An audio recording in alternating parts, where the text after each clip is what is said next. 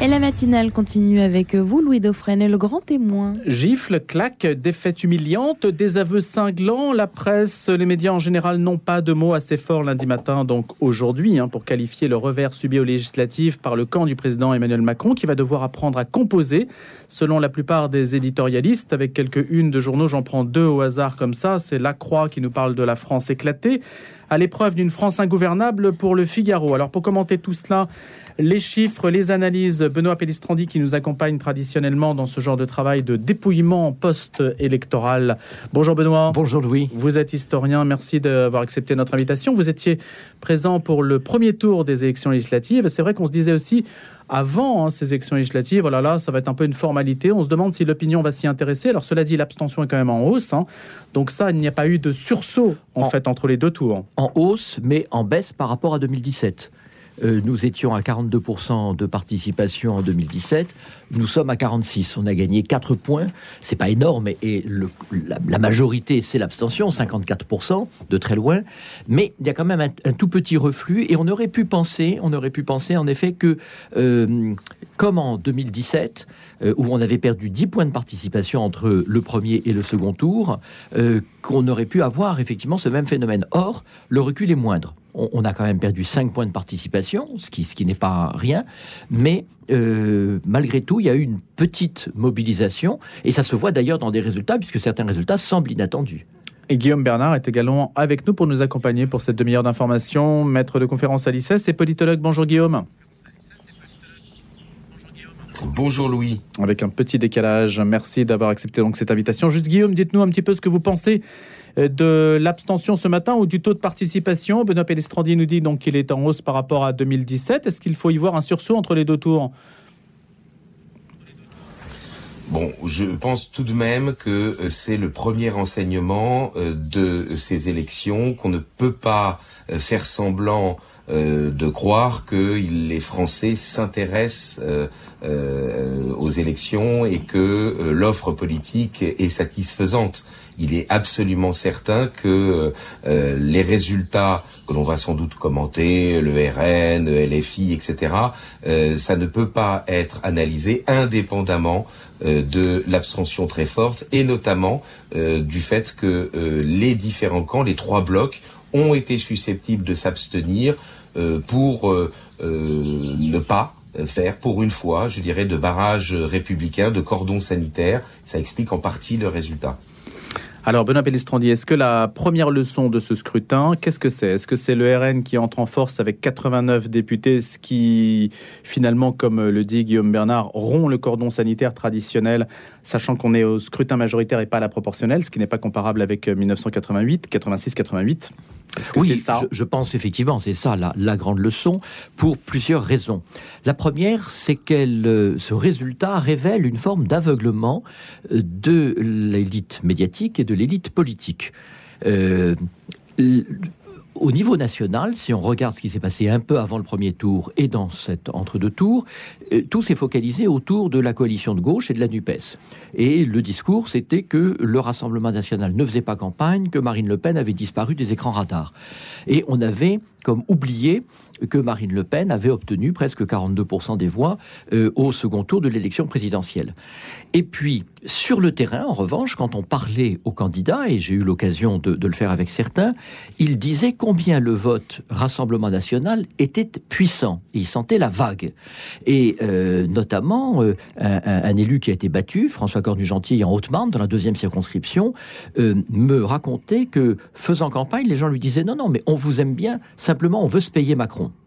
Et donc, ils ont élu un député Rassemblement national dans la circonscription où euh, on a colombé les deux églises. Alors on pourra euh, gloser sur cette forme d'ironie politique, mais c'est intéressant, c'est-à-dire qu'il y a eu une colère populaire qui n'a pas été détectée par les médias. Et euh, on a un groupe parlementaire de 89 députés, c'est-à-dire on dit que le Front National a multiplié par 10 ses députés, non, c'est par 11, ils en avaient 8, 11, c'est le premier groupe puisque la NUPES est une coalition électorale, mais il va y avoir plusieurs groupes parlementaires. Alors sans doute, ils vont réussir à, trouver un, bidouillage pour que le Rassemblement national n'ait pas euh, la présidence de la Commission des finances. Mais ça va changer beaucoup de choses, parce que ça va installer le Rassemblement national dans une fonction institutionnelle, dans une fonction parlementaire. Et il est évident que le, Front républicain a sauté, mais de tous les côtés, parce que la NUPES pourra se draper dans une posture antifasciste, elle oublie une réalité, c'est que ses électeurs ont massivement voté pour les candidats du Rassemblement national, là où il était possible de battre la République en marche.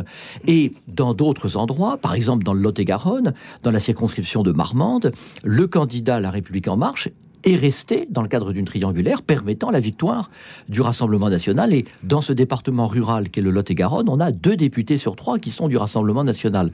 Donc, j'allais dire, le, le, rural est plutôt à gauche. Hein. Oui, l'échec, l'échec du, du Front républicain, c'est une responsabilité partagée, mais c'est aussi c'est aussi, euh, j'allais dire, euh, une, la réussite de la stratégie de Marine Le Pen depuis maintenant dix ans, qui a réussi à faire du Rassemblement national moins un vote idéologique que le levier protestataire pour tous ceux qui sont en colère, avec, je vais dire, on pourrait reprendre cette fois-ci euh, la, formule, mais en la tenant euh, dans le bon sens de Jean-Luc Mélenchon, des fâchés, pas trop fachos. Et c'est ça ce qu'elle a réussi à faire. Benoît Pélestrandi, est-ce que le Jean-Luc Mélenchon a sauvé d'une certaine façon la coalition de gauche? C'est indiscutable, puisque sinon, Combien la gauche aurait élu de députés, c'est difficile à dire, mais on peut imaginer qu'il a réussi à, créer une dynamique, et les médias l'ont largement aidé en cela, c'est vrai, mais à créer une dynamique qui a permis de sauver les meubles pour la gauche. C'est évident. Euh, Jean-Luc Mélenchon est le sauveur électoral de la gauche. Euh, la NUPES, c'est une un cartel électoral euh, qui a permis à la gauche, grâce à ce système de candidature unique, d'être présente dans 408 circonscriptions au second tour et d'obtenir un résultat parfaitement honorable de 150 sièges, alors que la gauche, il y avait 60 députés sortants.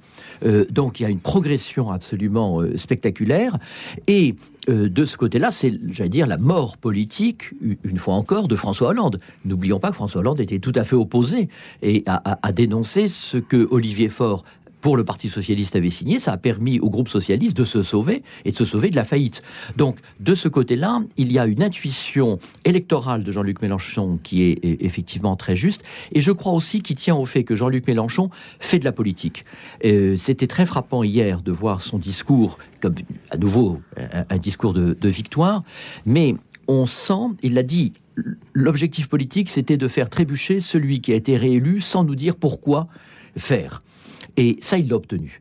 Et, d'une certaine façon, je dirais, sans prendre parti, la question n'est pas euh, d'apporter un soutien intellectuel ou idéologique, mais il faut reconnaître à Jean-Luc Mélenchon cette capacité à faire de la politique. Et je dirais, le grand enseignement, c'est que la République en marche, qui euh, croit que la politique, c'est uniquement de la communication, des ficelles et euh, des, j'allais dire, presque des carabistouilles, eh ben, ça a échoué. Et c'est quand même l'enseignement aussi euh, de ce second tour des législatives. Guillaume Bernard, alors Jean-Luc Mélenchon ne sera pas Premier ministre aussi? Non, ça c'était tout de même euh, plutôt à prévoir. C'était évidemment euh, un galvanisateur pour ses électeurs de euh, vouloir cet objectif, mais c'est certain que euh, il ne pouvait euh, pas l'atteindre, étant donné que au soir du premier tour, la NUPS avait tout de même peu de réserves de voix. En revanche, c'est vrai, il a réussi à sauver, je dirais, la gauche qui est en perdition et euh, du point de vue, enfin sur le long terme, la gauche est tout de même, je dirais, en régression dans le paysage politique français, mais électoralement parlant, il a réussi euh, à la sauver. Simplement, évidemment, sa position va être plus compliquée que euh, celle de Marine Le Pen parce que il ne sera pas lui député. il a laissé passer son tour dans la circonscription où il était sortant. C'est un élu LFI qui le remplace, mais lui, ne sera pas directement présent à l'Assemblée pour euh, mener l'opposition euh, euh, à Emmanuel Macron. Et on peut dire qu'effectivement celle qui sort gagnante du deuxième tour des législatives, c'est incontestablement Marine Le Pen. La plupart des commentateurs des hier soir étaient effarés d'une certaine manière que la représentation nationale soit aussi divisée, aussi éparpillée. Mais il faut bien le dire, euh, la France est sociologiquement et euh, idéologiquement très fracturée depuis des années. Et simplement, cela ne s'était pas traduit jusqu'à présent dans le cadre de l'Assemblée nationale en raison du mode de scrutin majoritaire à deux tours et en raison du cordon sanitaire qui entourait le Rassemblement national.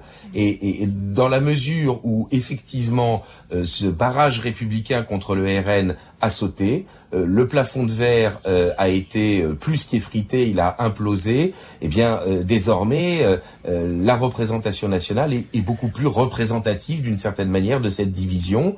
le plafond de verre, il a implosé pour plusieurs raisons. Je crois qu'il ne faut, comment dire, que l'on peut effectivement essayer de d'identifier les, raisons. La première raison, euh, c'est tout simplement, et je reviens là-dessus parce qu'il faut vraiment insister, c'est l'abstention. L'abstention euh, dans les différents blocs politiques en fonction des duels qui s'étaient présentés euh, pour le deuxième tour. Et donc ce qui fait que le seuil pour pouvoir être élu a été, en, termes de, de, voix obtenues par rapport aux inscrits, a été abaissé. La deuxième raison, bah, c'est la tripolarisation qui fait que, eh bien, dans le fond, il y a un partage des voix. Le troisième, la troisième raison, eh bien, c'est qu'il y a eu un réflexe anti-Macron ce qui explique des transferts de voix euh, entre des extrêmes qui euh, eh bien ne sont pas nécessairement euh, en capacité de gouverner ensemble, mais qui ont souhaité effectivement donner une claque à, Emmanuel Macron via ses différents représentants. Et puis la quatrième raison, je crois qu'il ne faut pas la négliger, c'est qu'il y a eu d'une certaine manière un retournement du, du barrage républicain contre certains candidats euh, euh, de gauche et, euh, je dirais, très marqués à gauche, qui, par leur prise de position communautariste, diront certains, islamo-gauchistes, diront d'autres, eh bien, se sont vus, eh bien, se sont, ont vu une partie de leurs électeurs basculer dans le camp du Rassemblement national, eh bien, pour justement essayer de, de bloquer la hmm. présence de certains de ces candidats à l'Assemblée nationale puisque on nous annonçait jusqu'à 200 députés de la NUP. S'il y en a 150, c'est extrêmement important. Il n'empêche que, euh, dans le fond, ça n'est pas autant que ce que Jean-Luc Mélenchon espérait. Du côté des Républicains, euh, des LR, finalement, ils deviennent l'arbitre du Parlement, quand même, Benoît Pellistrandi, non? Tout dépend de ce que le président Macron va faire. Euh, j'allais dire en réalité que le président Macron, pendant la campagne, nous a proposé la création d'un Conseil national de la refondation.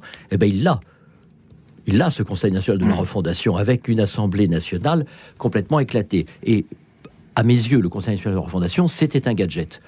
Or, les Français lui ont donné ce Conseil national de refondation. Donc, désormais, effectivement, le système permet au président de la République, en fonction de l'équation politique euh, qui sort de ces élections, de prendre la main. En sera-t-il capable? C'est ça la grande question. Et Macron qui disait il faut se réinventer, il faut tout faire, et eh ben voilà, les Français l'ont pris au, pied de la lettre. Finalement, il a le euh, renouvellement de la classe politique ou du monde politique qu'il avait peut-être euh, voulu au moment où il est arrivé au pouvoir. L'a-t-il voulu exactement comme cela? C'est pas complètement sûr, mais il va devoir agir. Alors, à partir de ce moment-là, il est clair que les républicains se trouvent dans une position tout à fait idéale, puisqu'ils sont un groupe charnière, c'est-à-dire qu'ils peuvent soit donner la majorité à Emmanuel Macron, soit au contraire bloquer le système. Alors comme les républicains sont un parti de gouvernement, on peut imaginer qu'ils vont plutôt aller vers l'idée, sinon d'un pacte de gouvernement, au moins de permettre à ce gouvernement de fonctionner. Mais, Christian Jacob a dit qu'il resterait dans l'opposition. Mais hein. tout va dépendre, parce que d'un autre côté, ne l'oublions pas, nous sommes dans un système de cinquième euh, république, donc le président de la République peut dissoudre les élections. On peut très bien imaginer, alors là c'est strictement de la, politique fiction, mais que ce soir, il y a une allocution à 20h et qu'Emmanuel Macron annonce la dissolution de l'Assemblée nationale, il en a tout à fait le, pouvoir. Alors il, ne le fera pas. Ou si le Premier ministre n'obtient pas euh, l'assentiment de l'Assemblée au moment des discours de politique pas obligatoire. Elle peut très bien faire une déclaration de politique générale sans demander la confiance sans demander la confiance. Alors, est-ce que les oppositions déposeront tout de suite une motion de censure? On peut imaginer aussi une autre dérive, qui serait une dérive démagogique, où vous avez un gouvernement qui ne demande pas la confiance de l'Assemblée, qui immédiatement fait un paquet en faveur du pouvoir d'achat, et qui euh, se retrouve à ce moment-là en octobre en bien meilleure position, montre que les oppositions euh, ont bloqué le système parlementaire, offre à Emmanuel Macron le prétexte pour une dissolution, et on revote euh, en, octobre ou novembre, en espérant que la situation euh, se soit améliorée. Donc, en réalité, euh, Emmanuel Macron va devoir piloté sur une route complètement verglacée euh, et il n'a pas du tout. Alors comme il n'a pas fixé de cap, on ne sait pas dans, quel sens ça va aller. Et puis, pour reprendre la question initiale sur les républicains, les députés qui ont été élus hier sont des députés qui ont été élus souvent contre un candidat LREM ou contre un candidat RN. Donc, ils ne peuvent pas passer, basculer d'un coup LREM sans à ce moment-là faire en sorte qu'une partie de l'électorat LR bascule RN. Maintenant que le RN a 90 députés, il peut très bien s'installer dans vraiment dans, j'allais dire une alternative de droite populaire. Et euh, est-ce que les LR restent un parti notable et s'accrochent, j'allais dire, à leur fonction gouvernementale, ou est-ce qu'ils essayent euh, de, de, se survivre? Donc on voit bien qu'il y a plein de questions. Et la question clé qui est posée, c'est quand même quel gouvernement pour la France et quelle politique pour la France? Benoît Pelestrandi, il y a aussi des tendances quand même fortes. On voit qu'à Paris, par exemple, Paris euh, continue dans son, j'allais dire, dans sa tendance à être une citadelle idéologique d'une certaine façon. Ça, c'est une tendance forte qui se confirme lors de ce second tour. Alors c'est très curieux parce que quand on regarde la, région parisienne, vous avez en effet Paris avec des candidats de la NUP qui ont euh, qui l'ont emporté largement avec des victoires emblématiques, celle de Sandrine Rousseau dans la 9e circonscription de Paris, Émeric Caron euh, dans le 18e arrondissement. Donc on voit vraiment des euh, ce qu'on appelle les bobos qui votent à gauche. Mais vous avez aussi la Seine-Saint-Denis qui est un département extrêmement populaire, le plus pauvre de France, dit-on, où dans les 12 circonscriptions, ce sont 12 candidats de la NUP qui ont été élus. Mais la NUP était aussi au second tour à Versailles. Voilà, alors on a d'un côté, en Seine-Saint-Denis, j'allais dire, la lutte des classes, mais nous avons à Paris un vote qui n'est pas du tout de lutte des classes, parce que c'est pas quand vous êtes propriétaire d'un appartement qui vaut au minimum 10 000 euros le mètre carré que vous votez, vous n'êtes vous êtes pas un damné de la terre, pour reprendre les paroles de l'international. Donc, ça prouve aussi que à gauche, il y a ce mélange, et ça, Mélenchon l'a assez bien compris, ce mélange effectivement de fondements socio-économiques et puis cet élan culturel euh, ce que certains appellent le wokisme, mais qui est là, qui est présent. Et ce qu'a réussi Mélenchon, c'est cette combinaison euh, des deux. Alors, elle n'est pas majoritaire, elle n'est absolument pas majoritaire, mais elle donne à, la gauche quelque chose que le Parti socialiste n'arrivait plus à ordonner. Et euh, Mélenchon a réussi à greffer du populaire dans ce qui était devenu une pensée des élites urbaines. Le RN n'a pas du tout cette, cette capacité à jouer sur deux jambes. Non, aujourd'hui. Mais le RN est le réceptacle d'un vote euh, populaire et de cette fameuse France périphérique, de cette France qui se sent abandonnée. Euh, ce qui est très frappant, c'est qu'on pensait que le vote euh, rural ne serait jamais RN, il est devenu largement RN. Et c'est toute cette France abandonnée qui a voté massivement pour le Rassemblement national. Et on l'avait un peu perçu au moment des élections présidentielles, on le revoit de façon absolument spectaculaire dans ces élections législatives, c'est que cette France, effectivement, est complètement fracturée. Euh, ce sont les fameuses analyses de Jérôme Fourquet. Encore faudrait-il qu'il fasse attention à ne pas, euh, j'allais dire, euh, affiner à l'extrême son analyse. Dans le Figaro de samedi, il disait la France est ingouvernable. Il disait le problème, ce sont les classes moyennes. Aujourd'hui, les Français sont des consommateurs et donc votent en fonction de ce qu'ils peuvent acheter ou non. Et le drame de la classe moyenne aujourd'hui, c'est qu'elle ne peut pas acheter de machine à bière ou de Thermomix. Alors, je ne sais pas là s'il si il a une connaissance profonde de la société française, mais je ne suis pas complètement sûr que euh, la, machine à bière soit le, principal, la principale question. Donc, on voit aussi que euh, l'enjeu politique et sociologique des classes moyennes avec grande incertitude dans leur définition économique. Hein. Qu'est-ce que c'est qu'une classe moyenne? Euh, Si vous demandez des gens qui gagnent 4000 euros par mois diront qu'ils se sentent classe moyenne, d'autres qui ont 2000 euros par mois diront que non. Donc c'est très complexe et c'est bien pour ça d'ailleurs qu'on utilise le pluriel, les classes moyennes. Mais moi, ce qui m'inquiète en tant qu'historien, c'est qu'à chaque fois que les classes moyennes ont eu le sentiment d'un déclassement, vous avez une montée des extrêmes et un affaiblissement de la démocratie libérale. Alors, sans doute sommes-nous en train de changer de grammaire politique. C'est vrai que la manière de faire de la politique telle qu'on la faisait, telle qu'on l'a apprise en fait à la faire au 19e et pendant tout le 20e siècle, avec les meetings, avec le militantisme, avec les partis politiques. Aujourd'hui, nous sommes dans l'émotion immédiate, les chaînes d'information continue, les réseaux sociaux, une abstention majeure.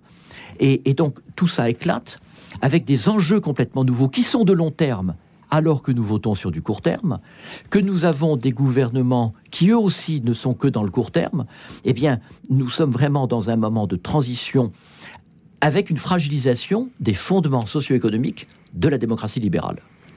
Guillaume Bernard, une dernière réflexion euh, pour cette euh, demi-heure d'information consacrée aux législatives. Vous aviez prédit, on en avait déjà parlé sur cette antenne, hein, la, droitisation de l'électorat, le, fameux mouvement d'extrogir. Qu'est-ce que vous en pensez aujourd'hui? Est-ce que ça reflète un peu les analyses que vous aviez menées? Écoutez, merci de me tendre la perche. Je crois, oui, que effectivement, nous avons une opinion publique dans laquelle euh, les items de droite, c'est-à-dire les, valeurs, les, références, les euh, euh, propositions de droite sont véritablement majoritaires. Simplement, c'est l'incarnation politique hein, qui, effectivement, jusqu'à présent, n'était pas au rendez-vous, et l'offre politique qui est jugée par les Français comme étant insatisfaisante. Il n'y a qu'à voir, 54% d'abstention. Eh bien, évidemment, cela traduit le fait que les Français ne considèrent pas, même les partis anti-système, comme étant suffisamment, je dirais, représentatifs de, leurs idées. Donc, je pense qu'incontestablement, il y a une euh, évolution de la société euh, avec un affaiblissement euh, des idées venues de la gauche, même si la NUPS a réussi, eh bien, électoralement, en raison, je dirais, de son alliance, de son cartel qui a été réalisé par Jean-Luc Mélenchon, tandis que la droite, eh bien, paye d'une certaine manière sa division, que ce soit le RN, Reconquête ou LR, encore que évidemment ces différents partis sont, traversés par des tendances et parfois même par des incompatibilités entre elles. Et je voudrais juste terminer, si vous le voulez bien, sur un point, parce que j'approuve tout ce que Benoît Pellistrandi euh, vient, vient, de dire. Euh, euh, il paraît essentiel que les partis politiques se rendent bien compte qu'il y a eu plus de la moitié des Français qui ne sont pas allés aux urnes hier et que malgré l'euphorie bien naturelle hein, que la NUPS ou le Rassemblement national eh bien, ont eu hier soir, ils sont, euh, je dirais, dans une situation où Emmanuel Macron euh, va être confronté à une difficulté pour gouverner et il ces oppositions pourraient bien tomber euh, dans un piège tendu par Emmanuel Macron qui consisterait eh bien à démontrer aux Français que l'Assemblée n'étant pas en capacité de soutenir un gouvernement puisqu'il euh, est euh, peut-être ouvert, je dirais, à élargir son spectre politique, il peut essayer de les faire tomber dans un piège pour conduire à une dissolution dans les mois qui viennent et à une nouvelle élection. Je crois que c'est un scénario qu'il ne faut pas euh, évacuer du tout. Vous y pensez, vous y croyez également, hein, Benoît Pellistrandi. C'est possible, c'est une hypothèse en tout cas. C'est une hypothèse on verra bien. Euh, et c'est ça la difficulté, c'est que la constitution de la Ve République est présidentielle, incontestablement, mais elle est aussi parlementaire. Et là, c'est la première fois que nous avons euh, une configuration où l'Assemblée est ingouvernable. Nous avons ce que euh, les Britanniques appellent un hung parliament, c'est-à-dire un parlement suspendu, et c'est assez étonnant. Merci beaucoup à tous les deux d'avoir été des nôtres ce matin pour commenter ce second tour des élections législatives. Benoît Pellistrandi et Guillaume Bernard, je vous souhaite une excellente journée.